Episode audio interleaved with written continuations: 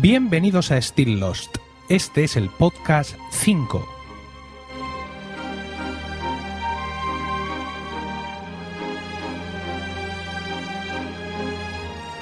Muy buenas, espero que estéis todos bien en el momento de escuchar este podcast y dispuestos a pasar un rato juntos rememorando nuestra serie favorita. Vamos a empezar con las reacciones o comentarios que por diversos medios he recibido respecto del podcast anterior. En el blog, los comentarios se centraron en si la actitud raruna de algunos personajes como Kate, Sawyer o Jean está justificada por sus propias características como personajes o son recursos baratos de los guionistas.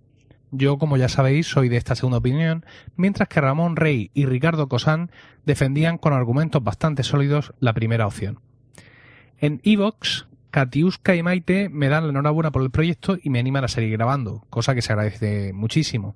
También recibo ánimos para seguir grabando e incluso alguna otra amenaza de muerte si no lo hago a través de, Twitter. En iTunes, Gabriel Soriano pone el dedo en la llaga, ya que eh, a él, al igual que a otros muchos, le gustaría que una narración menos detallada de cada episodio fuera lo que ocupara estos podcasts no entrar en la narración como hacemos exhaustiva, sino mm, un resumen más ligero del episodio y abundar más en la interpretación de lo que pasa y en la conexión con las cosas que ya sabemos. Esto lo he estado hablando por distintos medios con muchas personas, conocidos, eh, amigos, digamos, físicos que también escuchan el podcast. Y bueno, en fin, eh, yo ya comenté que en el capítulo pasado que mi intención es hacer de cuando en cuando un parón y dedicar un episodio a algunos personajes que estén siendo relevantes, para poder ahí dar rienda suelta a todas las relaciones existentes. Eh, porque creo que, bueno, pues estás hablando de un capítulo, estás explicando algo que ha pasado, lo puedes llevar a un segundo nivel, ese segundo nivel seguro que a alguien se le va a quedar corto, lo pasas a un tercer nivel de, de, relación de algo que pasará después y acabas, acabas con la lista de Jacob en la, en la cueva, seguro. Entonces, bueno, todavía no lo tengo claro. En cualquier caso, vamos a ver mm, rápidamente si este, esta idea mía funciona o no, porque este capítulo de hoy es uno de esos capítulos. Hoy vamos a hablar en profundidad de Edward Mars, que es el agente federal que detuvo a Kate, eh, también de Ethan y de Boone. Los dos primeros ya han muerto en nuestros episodios y Boone va a morir en el, en el próximo podcast. Por lo que he pensado que sería buena idea detenernos a hablar más de ellos y usarlos como excusa para desarrollar un poco más algunos de los acontecimientos que llevamos vistos en estos 15 episodios que ya hemos analizado. Bueno, sin más dilación, comenzamos.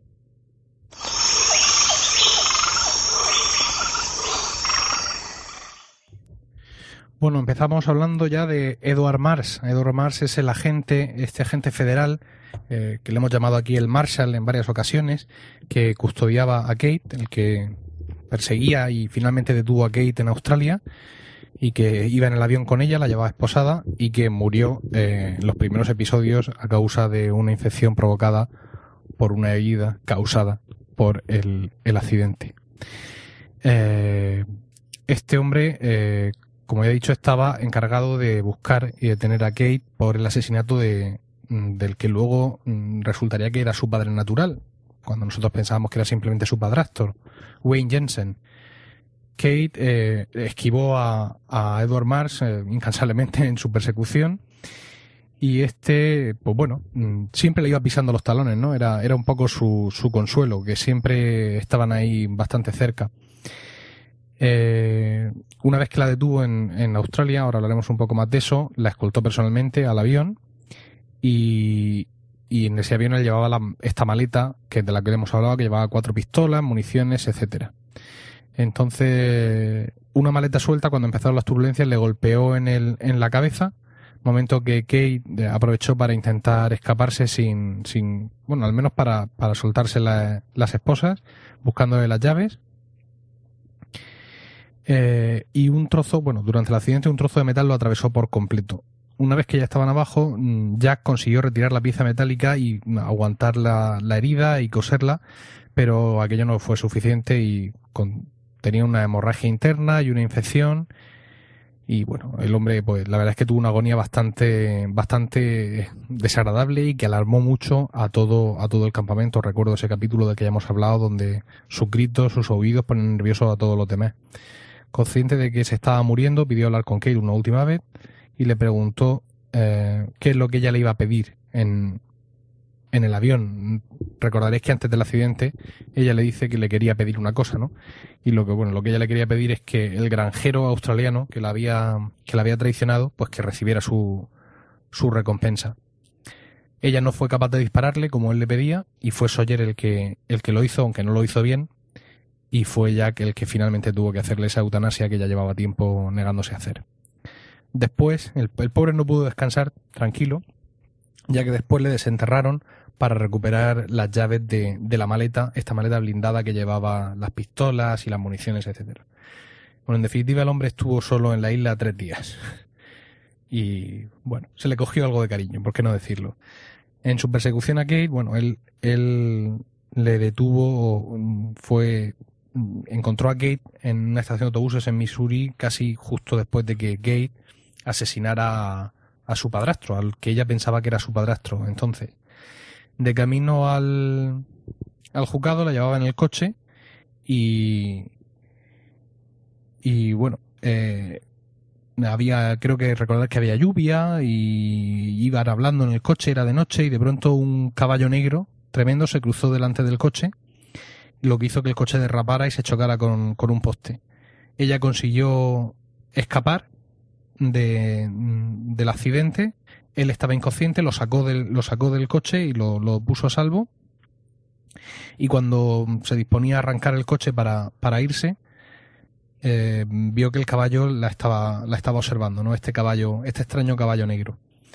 En el capítulo, el caballo negro vuelve a salir en el capítulo eh, 9 de la segunda temporada. Eh, y parece que es como una especie de aparición, una aparición que está teniendo Kate en la isla.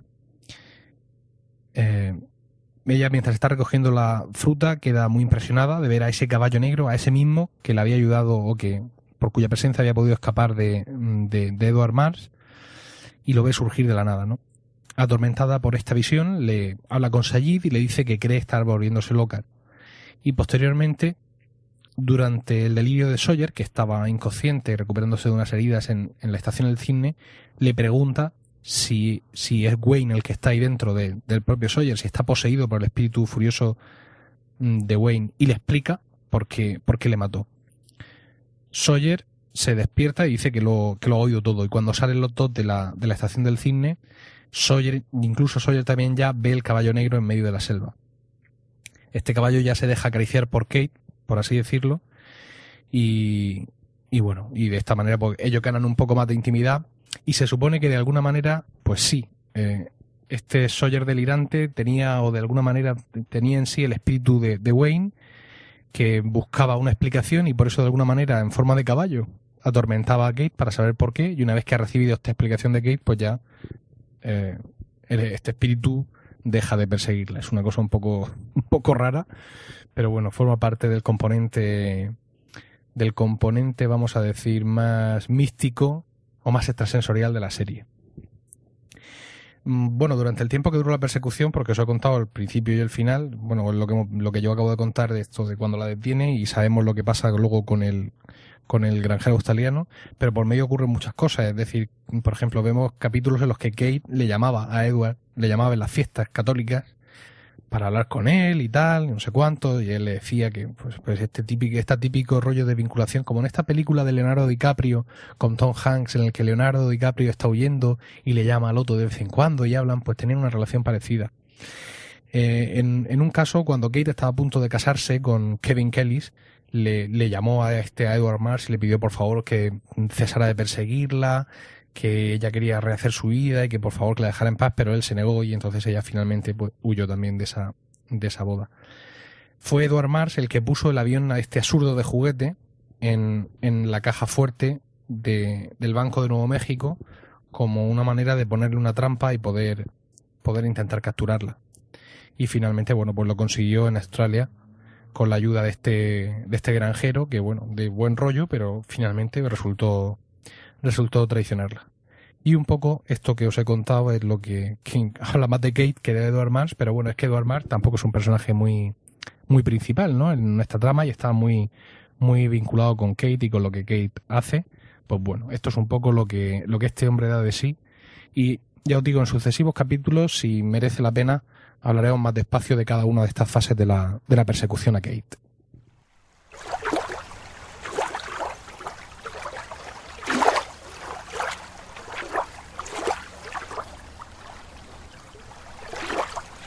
Bueno, vamos a hablar ahora de Ethan Ron, que es un personaje bastante más importante que Edward Mars y con muchas implicaciones e incluso podríamos decir que es parte de la de la aristocracia de, esta isla. Bueno, nació mm, en el año 77, más o menos, eh, en plena iniciativa Dharma, y su apellido real era Goodspeed. Era hijo de Horas y Amy Goodspeed. Horas, os recuerdo que era el jefe de la iniciativa Dharma, el jefe de, aquel de aquel campamento que la iniciativa Dharma tenía en la isla durante el tiempo del flashback, en el tiempo en el que los supervivientes son transportados hacia el pasado y viven en, los 70. Eh, a, los a los dos días de nacer, eh, Ethan tuvo que abandonar la isla cuando las mujeres y los niños de Dharma fueron evacuados antes del incidente.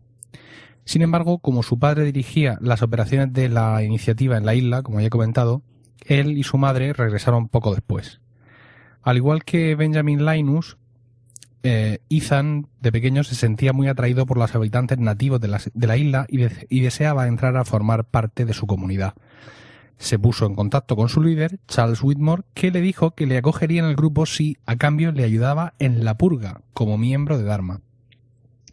Cuando todos los compañeros de Ethan hubieron muerto, incluidos sus padres, el joven se cambió el apellido de Goodspeed por Rom y pasó oficialmente a convertirse en uno de los otros.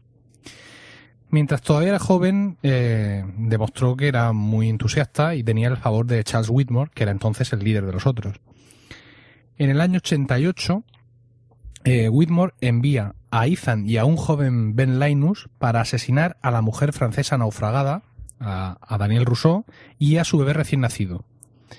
Eh, mostrando su entusiasmo y su frialdad cuando, cuando Ben mm, se niega o, ve que, que, Ben duda en asesinarla, él se, se ofrece como voluntario para, para, matarlas y cumplir las órdenes de, de, Whitmore. Sin embargo, Ben asume el mando de la situación y le perdonó las vidas a sus dos víctimas, como, como ya sabemos. Eh, Ethan se salvó un poco del enfado de Whitmore cuando Ben asumió toda la responsabilidad de lo ocurrido y bueno, esta fue uno de los primeros roces y de las primeras disputas de poder que tuvieron entre Ben y Charles Whitman. Durante los años siguientes, Ethan vivió en la isla y fue uno de los pocos a los que se le permitía entrar y salir de ella para continuar su formación o llevar a cabo misiones de reclutamiento. Estudió medicina y se convirtió en cirujano, colaborando con las investigaciones que trataban de resolver los problemas de fertilidad y alumbramiento de las mujeres en, en la comunidad de los otros. Recordemos que estos problemas venían, o por lo menos yo lo entiendo así, de esta bomba nuclear de los americanos, que los otros finalmente, siguiendo instrucciones de Faraday, en uno de sus viajes al pasado, enterraron debajo de, de la isla. Bueno, como sabemos, las disputas de, de Ben y Whitmore acabaron mal para Whitmore, que fue expulsado de la isla, y Ben asumió el liderazgo de, de los otros. Ethan no tuvo ningún problema en cambiar sus lealtades, porque para él lo principal eran los otros, no quien fuera el líder, y desde ese momento pues se puso bajo las órdenes de, de Ben. Uno de los trabajos de reclutamiento más importantes que, que hizo Ethan fue el de Juliet, Juliet Burke.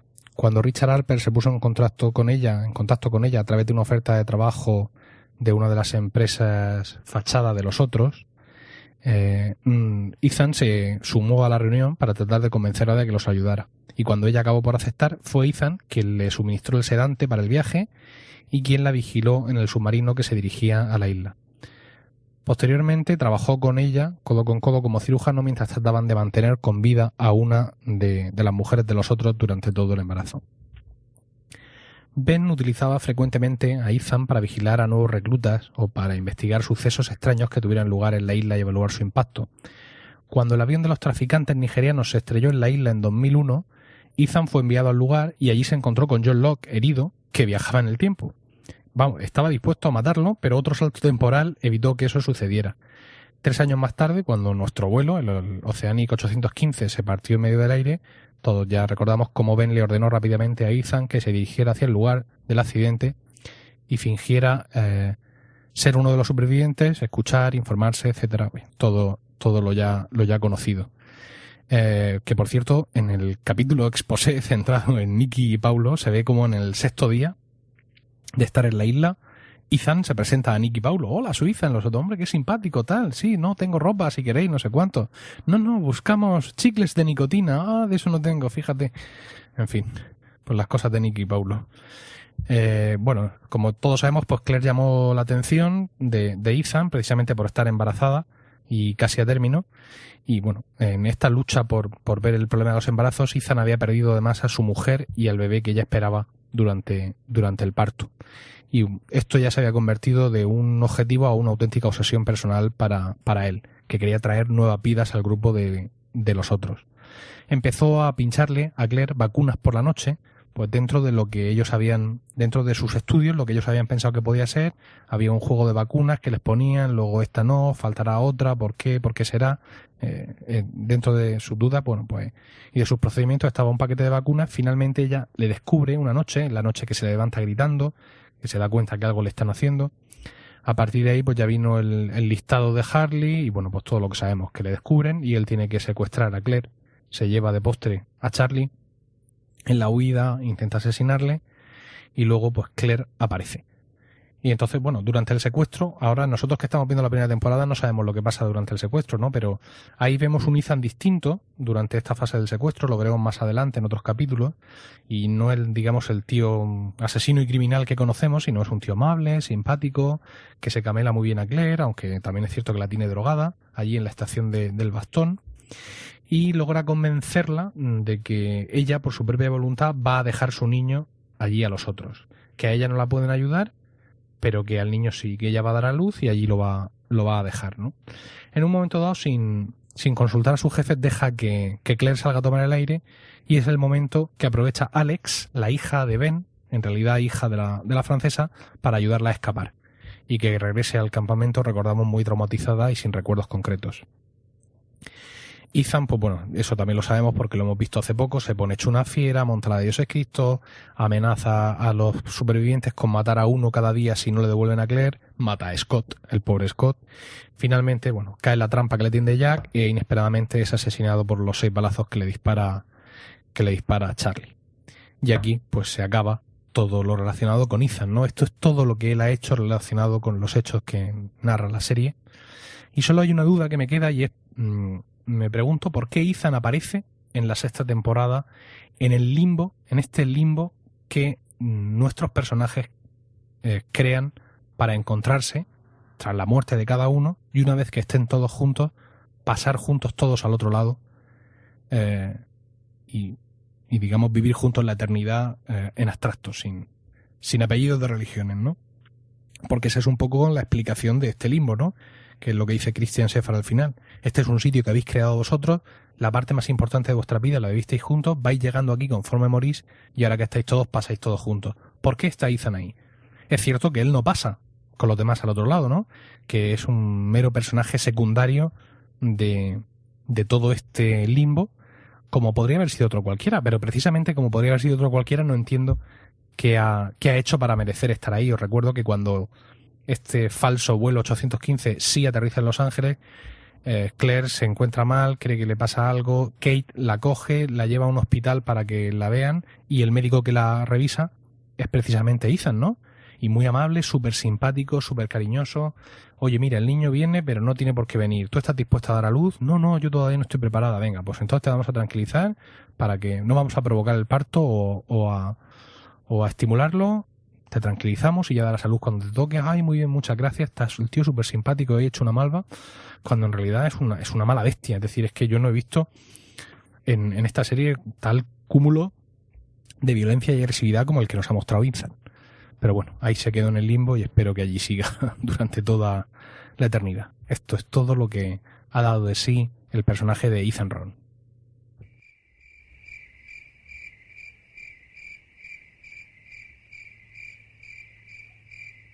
Bien, y vamos a hablar del personaje que nos resta, que es Boone, Boone Carlyle, que este todavía no ha muerto en la narración de los, de los capítulos que estamos haciendo en este podcast, pero vamos, muere en el próximo, ya os lo digo yo, spoiler. Bien, pues Boone Carlyle, que era su apellido, era, era un joven serio y responsable, ¿no? Eh, como él ya ha mencionado y ya lo, ya lo hemos comentado en, el, podcast, era hijo de una mujer de negocios que se dedicaba a, bueno, que tenía al menos una, una rama de su negocio que era dedicado a las bodas.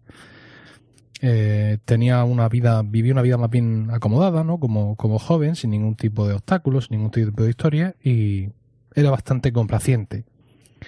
Mm, se contentaba más o menos con hacer lo que le pedían, bien, bien fuera su madre o su hermanastra, Shannon, Shannon Rutherford. Hasta que llegó a la isla no se dio cuenta de su falta de, de habilidades prácticas, pero fue a través de su amistad con Locke que se descubrió como un espíritu eh, libre y que podía florecer alejado de, su enfermiza relación con su hermanastra. Sin embargo, todo su potencial pues, no llega a desarrollarse, puesto se convirtió en uno de los primeros sacrificios de, esta isla. Boone fue criado por su madre soltera, Sabrina Carlyle, que era jefa de una próspera empresa de ropa. Debido a las exigencias del trabajo, eh, esta mujer tuvo que contratar a muchas niñeras para que cuidaran de, Boone. Cuando tenía seis años se encontraba a cargo de una mujer llamada Teresa, a la que le gustaba torturar, llamándola para que tuviera que subir y bajar las escaleras constantemente. En una ocasión ella tropezó por las escaleras y se rompió el cuello. Incluso siendo tan pequeño, Boone se sintió irresponsable y cambió su actitud para convertirse en una persona algo más agradable, cosa que seguramente no sería difícil. Cuando tenía 10 años, su madre se casó con Adam Rutherford, lo que pronto trajo a su vida una figura paterna y una hermanastra, Shannon, dos años menor que él. Sin embargo, Boone se dio cuenta de que a su madre no le gustaba a la chica, y así se convirtió en su protector. Cuando Boone creció, lo prepararon para que entrara a formar parte de la empresa de su madre. Tenía 20 años y vivía en Nueva York cuando su padrastro, Adam, el padre de Shannon, murió en un accidente de coche, así que regresó a casa para asistir al funeral y consolar a su hermanastra. Mientras, estaba allí, le contó a esta que había aceptado un puesto junto a su madre como jefe de operaciones en una de sus empresas filiales, la de bodas. Shannon se enfadó muchísimo porque esto la dejaba a ella sin medios para disfrutar de su beca de danza en Nueva York. Boone trató de pedirle dinero a su madre, pero ésta se negó así que se ofreció a prestarle a su hermana parte de su fideicomiso y sin embargo ella lo rechazó. Este pues fue un poco el punto de inflexión de, de Shannon, ¿no? Se, lo vemos luego en los flashbacks que hablan de la vida de Shannon. Vemos que ella pues iba a ser una niña buena y que quería estudiar danza y que no sé cuánto y que, en fin, pues se llevaba mal con la madrastra, pero digamos que no era mala del todo. Y fue aquí cuando la madrastra la dejó literalmente en la calle, cuando ya Shannon empezó a convertirse un poco pues como una perra, ¿por qué no decirlo? Entonces, pues bueno, eh, el capítulo final, digamos, de este comportamiento o de esta relación entre estos dos, pues ya lo conocemos porque lo hemos visto en nuestros podcasts y es cuando ésta se va a Australia y desde allí lo llama diciéndole que su nuevo, su novio de ese momento australiano le ha, la está, tal, que tiene problemas con él. Boone se fue para allá, al final resultó una trampa para sacar el dinero a Boone, cosa que hicieron, y luego resultó que el, el, el novio de Shannon, Brian, a su vez le había tendido una trampa a Shannon para quedarse con el dinero pues nada, Shannon se fue con, con Boone para volver juntos a Los Ángeles.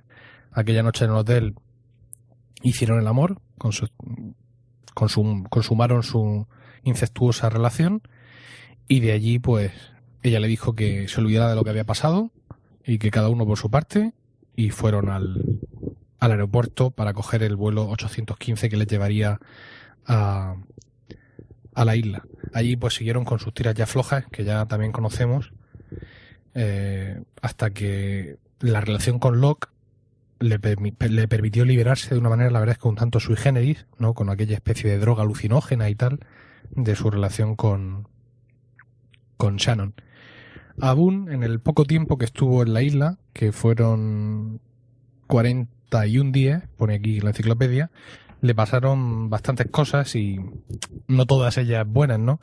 Era un personaje eh, vamos a decir, blandito, ¿no? Hasta que cae bajo, bajo la protección de Locke, era un personaje blandito, tontuno, tontuno, también puedo decir. Eso sí, súper guaperas, porque está interpretado por Ian Somerhalder, que es un, bueno, es un auténtico, iba a decir un disparate, pero no lo voy a decir. Y, y, bueno, pues le pasaron varias cosas donde se veía claramente que no tenía, mm, no ya el aprecio, sino que no le consideran importante o relevante a los demás, ¿no? Eh, por ejemplo, eh, le quitó a Sawyer una pistola y se ofreció a guardarla cuando fue descubierto. la pistola de, con la que Sawyer mató al oso, pero todos decidieron que era mejor que la guardara Kate, ¿no? Un poco diciendo tú, a ver, tú aquí, que mides 1.5, ¿dónde vas tú a quedarte con la pistola? También intentó salvar a Joanna, que, se ahogaba en el mar, y al final no solo no consiguió salvar a Joanna, sino que Jack tuvo que salvarle a él, y por tanto Jack no pudo salvar a Joanna. Y bueno, también una noche de locura intentó encargarse él de racionar el agua y lo pillaron cuando por la noche daba agua escondidas a, Claire sin que incluso la propia Claire se, se, enterara y también por poco lo matan allí. En fin, como ya os he dicho, luego se convirtió en la mano derecha de Locke, como ya sabéis, y, ahí pues ya cogió más, más prestancia cuando encontraron la escotilla. Eh, y, y luego también cuando cuando encontraron el avión de la droga, que fue al final lo que, lo que acabó, lo que acabó con su vida. En esto no voy a entrar en muchos detalles porque lo vamos a ver en, en la próxima, en el próximo podcast. Sí, Bond sí aparece en, también en la, en el, en el capítulo, en la temporada sexta, también lo vemos aparecer en este, en esta especie de, de purgatorio y si le vemos con los demás y bueno, sí, su posición ahí sí está felizmente ganada porque bueno, estuvo poco tiempo en la isla, fue además, yo recuerdo que cuando estaba viendo la, temporada en su momento, que ya os he comentado que no la vi, eh, digamos, que, me vi la 1, la 2 y la 3 juntas en DVD, por así decirlo, decir que la vi un poco más tarde, había visto episodios sueltos, no sabía muy bien de qué iba, con lo cual, pues bueno, aunque había visto algunas cosas, pero pude verlas como fresco, yo me quedé muy pasmado cuando, cuando murió porque bueno, había muerto el Marshall, había muerto Joana ahogada, había muerto el piloto del avión, había muerto varios, ¿no? Pero este era un personaje principal y yo me quedé muy, muy, muy pasmado cuando murió. Pero en plan como diciendo, pero vamos a ver, pero si este es de los, de los principales, que esto, esto qué es, ¿no? Fue como una especie para mí de, de que las reglas de esta serie eran distintas, ¿no? De que no pasaba nada porque muriera un personaje principal. Y me quedé más pasmado todavía cuando, creo que fue en la segunda temporada, cuando muere Shannon. Y fue, pero bueno, pero, pero esto ya qué es, que, que aquí ya no queda nadie de esta familia. Y fue, fue muy impactante para mí la muerte de estos dos, de estos dos personajes. Ya os digo no porque les tuviera un especial aprecio, sino porque eran personajes principales, con capítulos de flapas dedicados, con, con, con mucha preeminencia entre los demás, etcétera, y me sorprendió mucho, mucho su muerte. Y bueno, esto es lo que dio de sí eh, Boone Carlyle durante el tiempo que estuvo en la isla, antes, después, y todas las relaciones y círculos de los que protagonizó y disfrutó. Y esto es todo lo que tenemos que decir de él. Hola a todos, soy Juan García y os doy la bienvenida a un nuevo episodio de Droidcast. Bienvenidos a Emilcar. Este es en directo desde el estudio central de Radio San Vicente en San California. Estás escuchando Buenos días, buenas tardes y buenas noches. Esto es 00 Podcast, episodio. En el capítulo anterior de Gravina 82. Yo me estaba comiendo un bocadillo. Estás escuchando echarlas.es. Buenos días, Manolo. Buenos días, Filip. Hola, muy buenas. Os voy a contar una anécdota que me manda al podcast del búho arroba Un saludo. José Manuel. Empieza el episodio 1 de Incrédulos Podcast. Bienvenido a Free Spot, un podcast de música libre. Yo soy Carlos Suárez y hoy Hola y bienvenidos a este trending podcast de hoy, miércoles. Hola y bienvenidos a un nuevo podcast de Bislúdica, un podcast sobre los nuevos juegos de mesa. ¿Qué Rihanna? Tío, no hablas tú. ¿Qué clase de gay eres? Me vas a quitar el carnet de gay. Te voy a quitar puntos. A ver, ¿cómo se escribe Rihanna? R. Todo esto y mucho más en la radio de los podcasts. Te lo vas a perder Radio Podcast Castellano, Castellano, Castellano, Castellano, Castellano. Bueno, y hemos terminado. Aquí acaba este episodio especial, por así decirlo, de, de Still Lost, donde hemos hablado de tres personajes ya fallecidos, uno a punto de fallecer, y hemos aprovechado hablar más despacio de ellos para ampliar más los círculos de sus relaciones. Eh, el podcast va, a cesar aquí su actividad por este, por este verano, es decir, este es el capítulo de julio, el próximo capítulo será en septiembre. Y mm, bueno, digamos que esta primera, este primer grupo de cinco capítulos sería el podcast tal y como yo lo pensé en su momento. Eh, con este plus, un poco, que esto se me ocurrió más tarde, de los, de los personajes, de los capítulos dedicados a personajes para abundar un poco más.